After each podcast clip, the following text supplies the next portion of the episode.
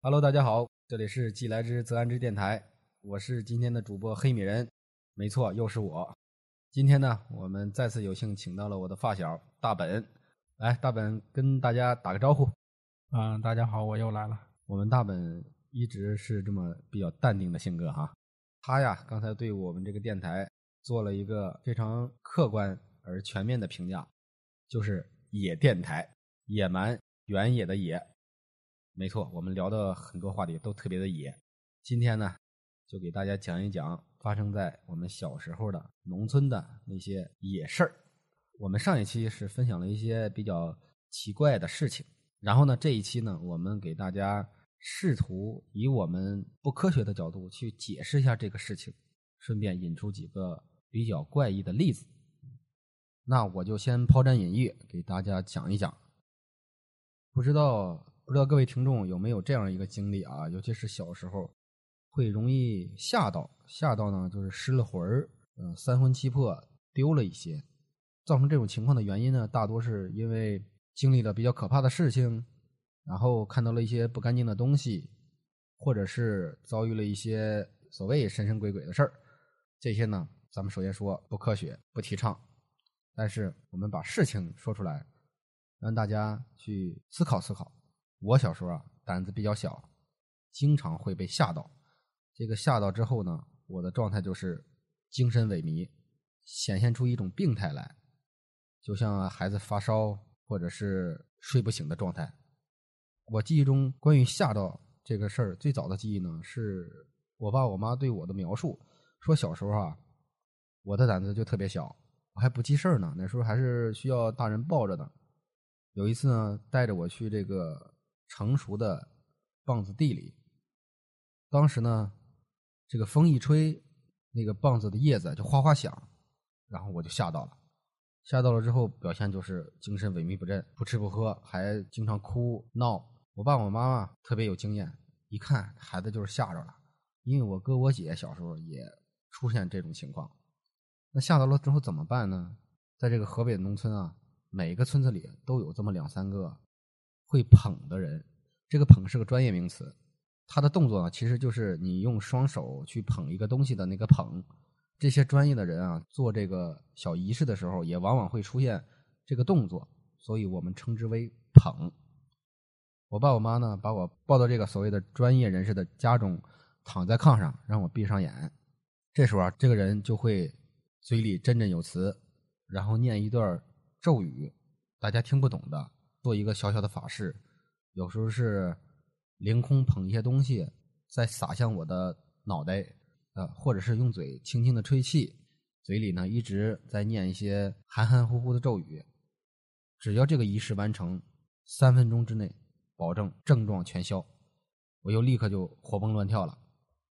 这是最早的一次吓到。后来呢，等我记事了之后，又有几次吓到的经历，这个我自己就有记忆了，特别明显。当我吓到之后，有一次我应该是看到了不干净的东西。啊，那你是看到了什么不该看到的东西？我具体记不清了，我只有一个梦境。我记得当时我类似于发烧的状态，自己都说胡话了，我是能够听到自己说胡话的，我也能轻微的意识到我自己说胡话了，但是就是情不自禁。我大脑中出现一个状态呢，是我的头发长得特别长。其实那时候我的头发都特别短，小男孩嘛，就七八岁的样子，头发都是几乎贴着头皮的。那个画面中，我的头发长到一米长，然后通过我家门框最上边有一个东西，一个我看不清的东西，扯着我的头发，通过门梁把我拉起来，头发被拉扯的那种痛感十分明显。然后这时候我应该就是说胡话了，我在喊什么不要拉我或者怎么样怎么样，然后我妈就把我叫醒了。睁开眼之后，我是觉得哎，刚才那一幕到底是怎么回事呢？其实就是吓到了。然后我爸带着我去捧，很明显我躺在那一家人的床上之后，那个人振振有词念了一顿，做了一个几个手势说好了可以走了，然后我爸就领着我走了。当我走出这家人的大门的时候，我就感觉身上所有的痛苦一下子全消失了，我就变成了一个活蹦乱跳的自己。然后我就嚷着说啊，那我好了，我要去找我同学玩，因为好几天没跟同学玩了。我爸说你确定没事了？我说对啊，没事了。然后我就走了，事情就是这么神奇。而且这个过程完全是免费的，就是村里这样的几个人，他们给孩子去捧都不收钱。送孩子过去的父母呢，当然也会说呃，递几根烟呢，或者是那一点儿呃自己家里种的水果啊，就表示一种感谢，但是肯定是都不会有这个金钱上的交易的。这是我两次被吓到的经历。我一直认为这个东西是很神奇的，它应该属于中国古代的祝由之术，因为祝由是中国上古时代的一种秘术，后来呢出现了两个比较明显的分支，一个就是巫术，另一个就是中医。我们经历的这个捧的过程应该是属于巫术中的口卦这一支，就是通过嘴通过话语来叙述一些东西来完成治病的过程。后来呢我听说口卦这个行业它是有一个行业规则的，就是所谓的不传六耳。什么意思呢？就是当进行这个传承的时候，呃，师傅教徒弟咒语的时候，一定不能有第三个人在场，不能让第三副耳朵听见，呃，只能是口耳相传这样。所以说不传六耳。但是对于这个观点呢，大本有不同的意见，那么有请大本来说一说。我倒是也有过类似的一些经历啊，但是呢，我不是太赞同这个这种。神奇的这种力量啊，或者这种的存在啊，我更多的可能是相信他们给别人带来的是一种精神上的慰藉。当然了，我小的时候也是有过类似的经历的，不过我从我记事儿的几次经历当中来看吧，很多时候并不是我感受到我被吓着了，通常的时候就是我生病了，然后呢医生给开了好些药，我吃过了之后也长时间好像没有太好转。比如说我小时候就经常性的拉肚子，不过吃了很多药之后然后还是没有见好转。本来我也是不太相信这个香门对于父母的一个好力吧，他们认为这个事情是有帮助的，然后就带我就去了。类似于同样的一些会把一些气啊带到你的那个额头上来，主要是我在这个仪式过了之后呢，可能没有太多的感官上的变化，生病呢原先是啥样之后还是啥样，没有好转。不过父母问起来了我就说好多了。有一次经历比较特别很无奈的，就是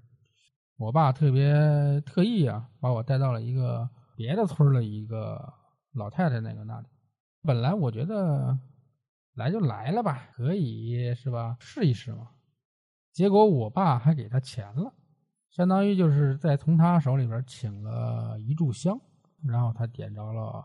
给我上了他们家那个香炉上面。关键是这炷香还便宜，觉得比买药钱是贵的，冲了杯糖水，然后揉了揉我肚子。但是这个呢我是看不下去了，揉着我肚子他说好点没有，我就直接给他说了一个没好还那样。在这个过程中你就是真实的表达了你自己的意图，而没有采取善意的谎言，就是因为你觉得这个钱花的不值。对，我觉得是这样子的。嗯，因为很多时候呢我个人生病呢可能的确是因为心理上有一些障碍，比如说不知道大家伙有没有这样的经历，考试之前有很多人会拉肚子，每当考试之前哎呀我的肚子就是不舒服，我就想去上厕所，我觉得很多人肯定会有这个、呃、现象。这种现象呢，应该是属于不安造成了一种肠胃的一种痉挛。当然了，这个生病肯定也会有其他的方面，比如说心情不高兴、心情压抑，或者说是这个情况有可能在治病的人的方式方法上面，有可能就会采取这种心理安慰、心理慰藉，还有这个心理暗示的这么一个方式，去缓和这个病人心理状态，这样的话能达到，从而达到一种治病的一种方式。我觉得还是从心理上面去治疗，类似于心理医生的那种感觉吧。大本说这个观点我完全不同意啊。首先咱们分析一下，大本说的这个它是你的身体上产生了一些确定性的不适感，比如说拉肚子，或者是胃疼，或者是头疼，这些事情它不属于我说的那个注油的这个治疗范畴，所以它对你没用。第二个，你说你爸带你去的那个所谓香门是吧，香门其实更多是倾向于算卦改命这些东西，而我说的这个注油呢，它只负责孩子被吓到这一类事情。首先你选错了你的抨击对象，第二个你这个例子也完全不能说服我。你观点中唯一我觉得认同的就是说它会产生一定的这个心理安慰作用，这个也是对病情有客观的实际效果的，但是其他的你的反驳我觉得很无力啊。我觉得有可能是你的那胆子实在是太小了，不足以支撑了一冲击吧。嗯，我记得我还有一个呃印象特别深刻，就是催眠，电视节目上面会有一个催眠师，把现场的某位嘉宾啊或者是观众啊现场催眠了。我感觉这个有点像催眠师的这种，我就去网上搜了一些催眠的图片啊，还有一些催眠的音乐呀，就过来看过来听。也可能是我的这个意志啊，别人他不一样。我看到那些图片呢，还有音乐啊啥的，一点感觉都没有。在我搜某个催眠图片的时候啊，说要盯着这个图片多长时间，哪知道啊，看着看着突然就变成了一个鬼脸的，还有一声尖叫，才意识到这是一个恶搞。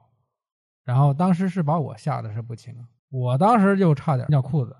从那以后我觉得这可能这个被吓着了，也就是说恐惧这个东西的确是会影响了一个人的身体的各方面的一些机能。反正我觉得我自己身体调节好了之后就没有问题了。至于你说要是香门过来捧一捧，你就精神气爽了，活蹦乱跳了，把自己丢的魂魄又找回来了。其实我的观点就比较简单啊，就是当你受到惊吓恐惧的时候，你的身体肯定不在状态嘛。当你的这个心情还有恐惧感消失，精神状态重新调节回来之后，所谓的疾病也就会随之而消失了。这也不是以前的旧社会了，然后这种鬼啊神啊的我就一直都不相信。大本说的没问题啊，咱们国家确实是无神论啊。今天也不是讨论神鬼啊，讨论的是口卦和祝由之术。嗯，大本虽然表达了他的观点，但是我觉得是有一个漏洞的。首先，他没有找到真正的这个祝由的口卦的这个人，他只是找了一个香门。香门和口卦其实是有区别的，香门更偏向于算卦、改命这些东西，而祝由、口卦是偏向于治这个丢魂魄的这个事儿，他只治这个病。啊、呃，我再给你举个例子，我反驳一下啊。我有一个婶子，他就学过这个口卦。当时我还小，我没有印象，但是我的堂哥、我姐姐还有我的堂姐，他们三个有清晰的记忆啊。我这个婶子给一个我们的小伙伴治病的时候，是拿了一个小碗盛了一碗小米，倒着扣在这个孩子的身上，然后念口卦，这个小米就消失了一半。这个是我的堂哥、堂姐还有我姐他们三个亲眼所见的，这是一个小事。再一个，说我这个堂哥的女儿，她女儿现在应该是七八岁，在这个女儿三四岁的时候呢，有一次生病住院了，住院呢住了三天院之后，各种指标都恢复正常了，医生说可以出院了，一家人就带着孩子回家了。但是回家之后这个还是哭闹，我堂哥一家人觉得很无奈啊，各种检验指标都已经完全没问题了，从医学上来讲这个孩子应该是没有任何的毛病了，但是为什么还是出现这样一种病态的状态呢？哎，我堂哥的妈妈也就是我的亲婶子了，她有这方面的经验，她说那肯定是孩子把魂丢在了医院。然后她怎么做呢？她从柜子里翻出一个孩子常穿的衣服，自己拿着这个衣服回到医院孩子当时住的那个病房，然后开始喊孩子的名字，比如说叫小花吧，小花小花跟奶奶回家，小花小花跟奶奶回家，同时呢挥动这个衣服挥动几次，做完这几个动作之后立刻把衣服收起来，坐上公交车回到家。回到家之后说回来了回来了，孩子就立刻消去了这种病态的状态，然后安然入睡，第二天活蹦乱跳。同时还有一个传说，因为我们是在城市中生活，我的女儿小时候第一次跟着我们回老家的时候，父母叮嘱我们说她第一次离开她出生的这个地方走的时候你一定要喊上她。所谓喊上她是什么呢？就是大家坐到车上了一定要说说着这个孩子的名字，比如还是小花吧，就说小花小花咱们要回老家了跟着走，这样孩子就不会丢魂儿。因为我们要驱车几百公里回到老家，这个路程有可能孩子的魂魄是不稳定的，他跟不过去，所以要喊他几声让他跟上归位，进入他的身体跟着我们一起回家。所以这些自己身边实际发生的例子，大本你该怎么反驳呢？首先啊，眼见为实耳听为虚，你说的这些都是所谓的眼见为实。不对啊，那我女儿这个事儿是真实的呀。你女儿又没有生病活蹦乱跳的，而且回家了然后也没有问题，因为你喊了嘛，对不对？你如果不喊的话也不一定会有问题。好，大本的逻辑我给满分，那我恰恰给他挖了个坑，我接着说下半场的故事，我就能用事实来反驳你这个逻辑。你的逻辑虽然抓到了我逻辑中的漏洞，那个我不知道你将来会给我挖什么坑啊，但是我有一个我自己的例子，因为我不怕别人笑话哈。好，那你就说说你的例子，你说完之后我再继续讲我那下半个故事。我不怕被人笑话，我上大学之前都是没有离开过我们县的。我上大学的时候也没也没人喊我的名字啊，说跟我一块走啊，我感觉也没啥问题啊。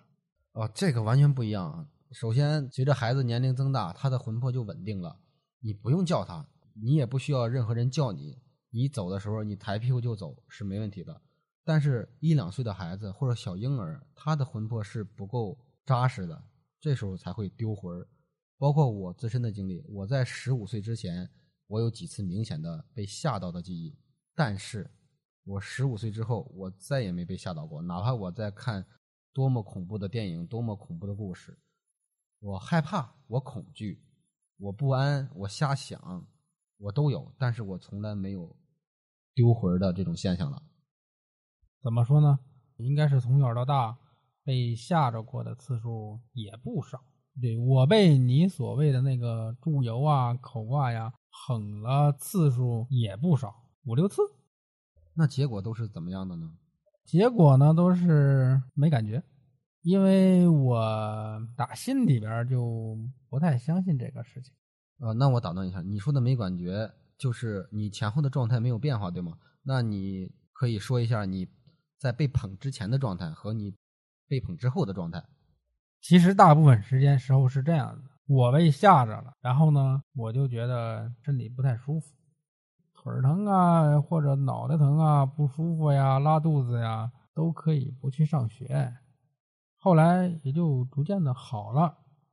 这一点我要激烈的反驳，你一直在说你所谓的吓着都是腿疼啊肚子疼啊脑袋疼啊，这些不属于吓到的范围，你可能对这个吓到理解有错误。嗯、呃，那你觉得被吓到之后应该什么反应？我就说我自己吓到之后你人的状态是精神萎靡身体乏累啊。对呀、啊，我也有那种情况，因为不同的人表现不一样嘛，精神萎靡可能我还伴随着拉肚子呀，然后你那就是好汉架不住三泡稀，这个拉的精疲力尽了，跟我说的那个状态不一样。我的那种状态是茶不思饭不想的精神萎靡，相当于是你整个身体进入一种被压制的状态，身体的活性都降到了极点，那样一种生命处于一种崩溃边缘、落寞边缘的一种状态。我并没有具体的说哪里不好受，这个但也没办法，你确实应该是没有经历过实际的这些。那我继续给你说一下我下半场的故事。下半场故事呢，就是后来等我女儿稍微大一点，大概是两岁多的样子，回到我们老家呢，晚上我们一起睡觉，孩子睡不踏实，辗转反侧，突然就哭了。只要我们一关灯说睡觉，他就哭，然后就开始叫嚷。那叫嚷的是什么呢？睡觉睡觉。然后我跟我老婆就说，对啊，咱们是睡觉，那你睡啊，没、呃、没有人打扰你，咱们都现在都安静，都是要睡觉啊。他说我要睡觉我要睡觉。我们就特别纳闷，说那这个孩子是怎么了，为什么要说我要睡觉呢？我们就是在睡觉啊。他还是哭闹，我们只好再把灯打开。有了光亮之后呢，孩子稍微缓解了一点哭闹的状态，可能能够睡这么一两分钟，睡完之后又突然惊醒，说我要睡觉我要睡觉，妈妈我要睡觉我要睡觉。我们怎么解释，他依然是哭闹。好，这时候另外一个房间呢，我爸我妈听到孩子的哭闹，就问怎么回事。我们说孩子一直就这么闹不睡觉，然后嘴里喊着说我要睡觉，这本身是个矛盾的事情。他困了，然后也没人打扰他，他却一直嚷我要睡觉，仿佛有人在打扰他一样。然后我爸我妈也没也没多说，说来把孩子交给我们，抱到我们那屋去睡。哎，我们就把孩子抱到我爸妈那屋睡了。哎，孩子就很踏实，立刻就睡着了。其实当时他已经非常疲倦了，闹得已经非常困倦了。第二天之后呢，我说怎么回事呢？我爸说肯定是家里有不干净的东西，要请一请，把他请走，孩子就没事了。于是我爸就去找了一个猪油口挂，去之后呢，把那个人请到我们家来，然后这个人点上三根烟，然后嘴里念了一阵咒语，做了一个小小的法事。其实那个法事也没有特别的呃正式啊正规，嗯、呃，相对来讲比较随意。我也在现场。做完之后呢，我爸问到底是怎么回事，他说你们家是不是前段时间没人住啊？我爸说对啊，那个前段时间我也就去城市里住了，有家里的老房，相当于是没人住的状态。那位专业人士就说呢，那就对了，你们家没人住的这个时候，有保家仙来给你家看家了，他呢没有恶意，现在呢就在这个房间里，因为孩子昨天孩子睡不着，是因为这个保家仙在逗孩子玩，其实他没什么恶意。除了孩子，你们家其他人应该是没有任何感觉的。我们说对啊，大人都没有任何感觉。他说我已经给他上了供了，把他请走了，没问题了，你晚上孩子在这屋睡肯定就没事了。说这个事儿呢你们也不用介意，他是保家仙，他相当于你们家没人在家的时候他来帮你看家，所以他也是个好意，所以你们也不用有什么介意，这样解决就可以了。哎，很神奇的就是晚上我们抱着孩子在我们这屋睡，孩子果然再也没有闹，我们自己也没有什么任何异样的感觉。这个其实就和猪油口挂是一回事儿。我看大本已经跃跃欲试了，他肯定是有话要反驳我，那就请开始你的反驳。这个我跟你解释一下吧，很多人都有这个习惯，换了一张床就睡不着觉，就包括我在内。记得我第一次从我们家的这个床上去我奶奶家睡觉的时候，马上就睡不着，不习惯。虽然说关了灯，黑灯瞎火，被子也是自己的，但是就是不一样，有有一点不一样，那都睡不着。那个你们家的孩子因为还小嘛，接受新鲜事物的能力也低。再说呢，就是你们家孩子估计他爷爷奶奶带的时间也不少。因为毕竟老人啊对这个孩子啊这个脾气秉性啊年纪大了嘛，经验丰富，对吧？对于抱孩子呀、哄孩子呀这些方面也都比较有经验。这一点我完全不能赞同啊。首先啊，你说父母有更多的经验，这一点没问题。但是孩子从我们那屋抱到了另一屋之后，并没有经过我爹我妈去哄他，他几乎是瞬间就睡着了，所以你这一点立不住。第二个呢，你说的就是认床的这个事儿，那认床有同样的问题啊。在我们从城市的家回到农村的家，在我们那屋的床睡不着，然后换到我爸我妈的那屋土炕上就睡着了，那同样是对比城市的床，他还是换床了呀，他就是呃 A 不行，那 B 就行了吗？同样都是陌生的，所以这一点也站不住脚。第三个，孩子在那儿，孩子在那件事情之前，从来没有跟我老婆分床睡过，他从来也没有跟爷爷奶奶晚上睡过，只是白天爷爷奶奶看着跟他玩而已。你刚才说的那几点都完全不成立，他才是一个两岁左右的孩子，他就是想睡觉但又睡不着，所以才会有哭闹的这个状态。那个刚才你们家孩子这个事儿啊，我就不反驳了，因为是你们家自己，是你们家的事儿，你们家孩子什么脾气秉性我也不知道。但是你刚才提到了有一个家仙的一种东西啊、呃，这个呢虽然是我也听过，家仙这个东西呢一般是乌龟啊、长虫啊、刺猬啊、黄鼠狼，特别少见的这种动物可能会藏在你们家的某个角落里保护你们家嘛，是这个意思。但是呢这个家仙这个东西，你说是因为它守护着你们家，因为你们家没住人，它守护着你们家，所以造成了它跟你们家的孩子去斗着玩。那为什么非得在这个屋斗，到那个屋它就不斗了呢？因为平时就在我们这屋，而不去那一屋。那那屋就没家仙，还是说那屋被另外一个家神给占了？当然不是，就一个家里只能有一个家仙的，而且他所在的位置应该是相对固定的，而不是说这几间屋他来回跑啊。啊，我对这个这种说法持怀疑的态度。再说了，现在很多都住楼房了，这个楼房里边连耗子蟑螂都很难跑进来的，你那家仙藏哪儿啊？难道说这家仙要藏在地下保护整栋楼的人？我觉得这也太神奇了吧。啊，关于这个城市的住宿方式，刚才猜的有可能是对的，可能是一栋楼共享一位保家仙也是有可能的，但是这些我既没有听过传说，也也没有所谓的论据。保家仙这个事儿确实也存疑，但是这个说法在农村里其实是很盛行的。我想总不能几千年中国的这个农村生活、农村历史总不能都是无根之水啊，它总应该是空穴来风，有所凭据才对啊、呃。对于这个农村的风俗传统我也持保留意见。至于家仙这种东西我见过，我记得有一次我爸身体不太好，然后呢就特意叫来一个看风水的，看了一下，说我们家东南角厢房厢房风水不太好，建议我们呢把它拆了。然后呢就拆了，拆的同时从里面找到了一只刺猬，这个刺猬呢脖子上缠了一根铁丝儿，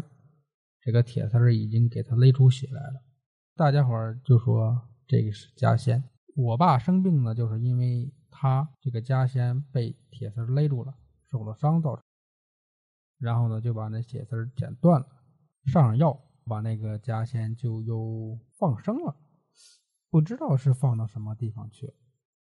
我爸的病呢可能也就随之而好了。我觉得这个事儿呢有可能就是一个偶然，因为像刺猬这种动动物，它有很多喜欢寄居的地方，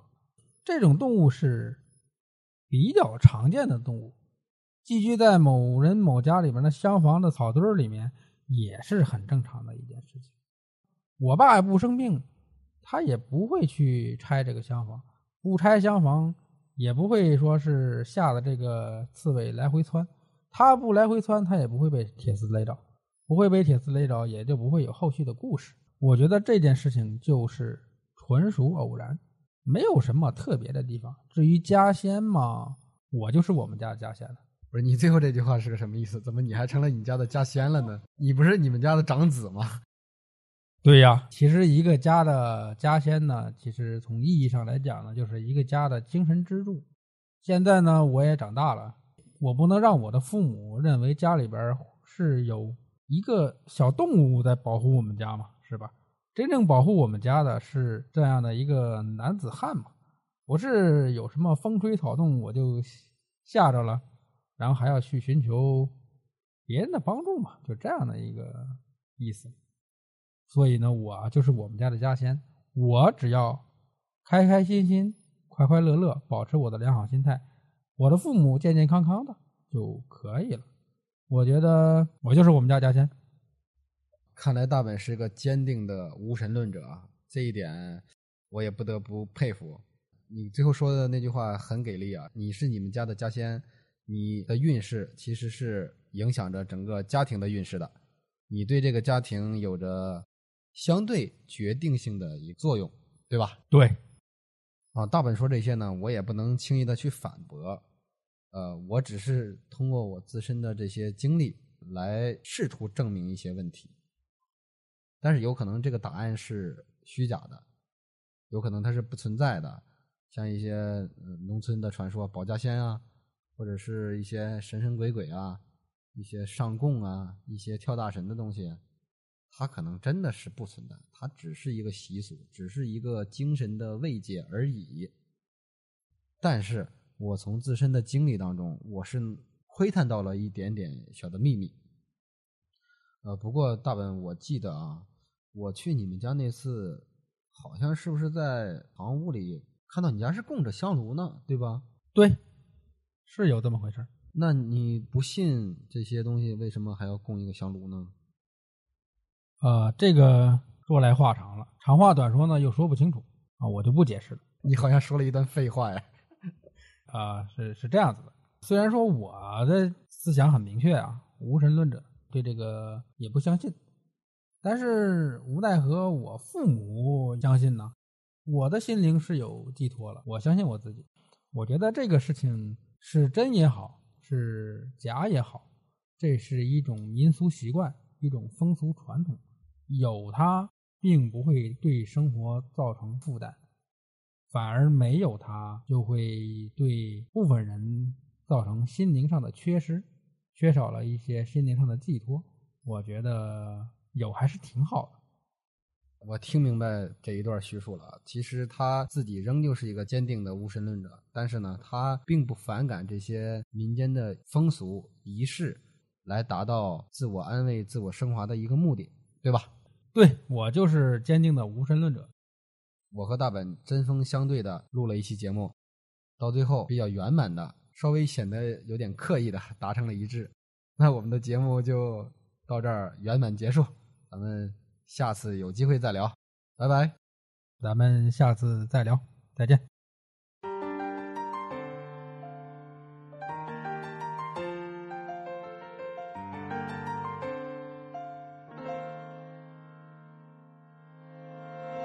谁会先知道可能会有多少，去掉一半的自己，然后互相撞击，没想到更好，我有双份的我欣赏你，赞美我，挑战你，解决我，翘首中看到